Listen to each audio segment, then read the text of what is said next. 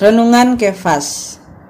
Judul hari ini Tuhan Yesus adalah terang dunia. Firman Tuhan dalam Yohanes pasal 8 ayat 12 Maka Yesus berkata pula kepada orang banyak katanya Akulah terang dunia Barang siapa mengikut aku Ia tidak akan berjalan dalam kegelapan Melainkan ia akan mempunyai terang hidup Bagaimana manusia bisa melihat Bagaimana mata rohani manusia baru bisa tercelik? Yang paling penting adalah Tuhan Yesus datang menjadi terang manusia. Setelah Tuhan Yesus berkata bahwa kebutaan orang yang sejak lahir itu adalah untuk menyatakan pekerjaan Allah, dan Allah mengutus Dia ke bumi untuk melakukan pekerjaan Allah, untuk mencelikan mata manusia, supaya manusia bisa melihat. Selanjutnya, Dia berkata bahwa ketika Dia di bumi, dia adalah terang dunia.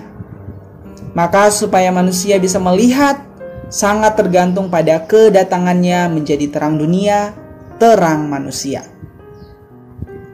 Untuk memulihkan penglihatan manusia, terlebih dulu dia datang ke dalam manusia, menjadi terang manusia. Ketika dia yang sebagai terang ini masuk ke dalam manusia dan menerangi manusia, mata batinnya manusia pun tercelik dan bisa melihat.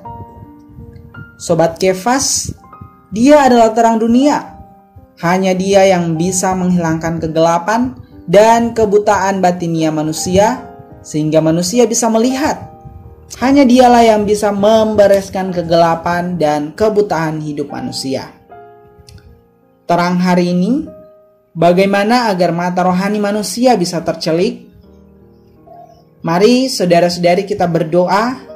Terima kasih Tuhan mau datang menjadi terang dalamku, menerangiku yang buta sehingga aku bisa melihat.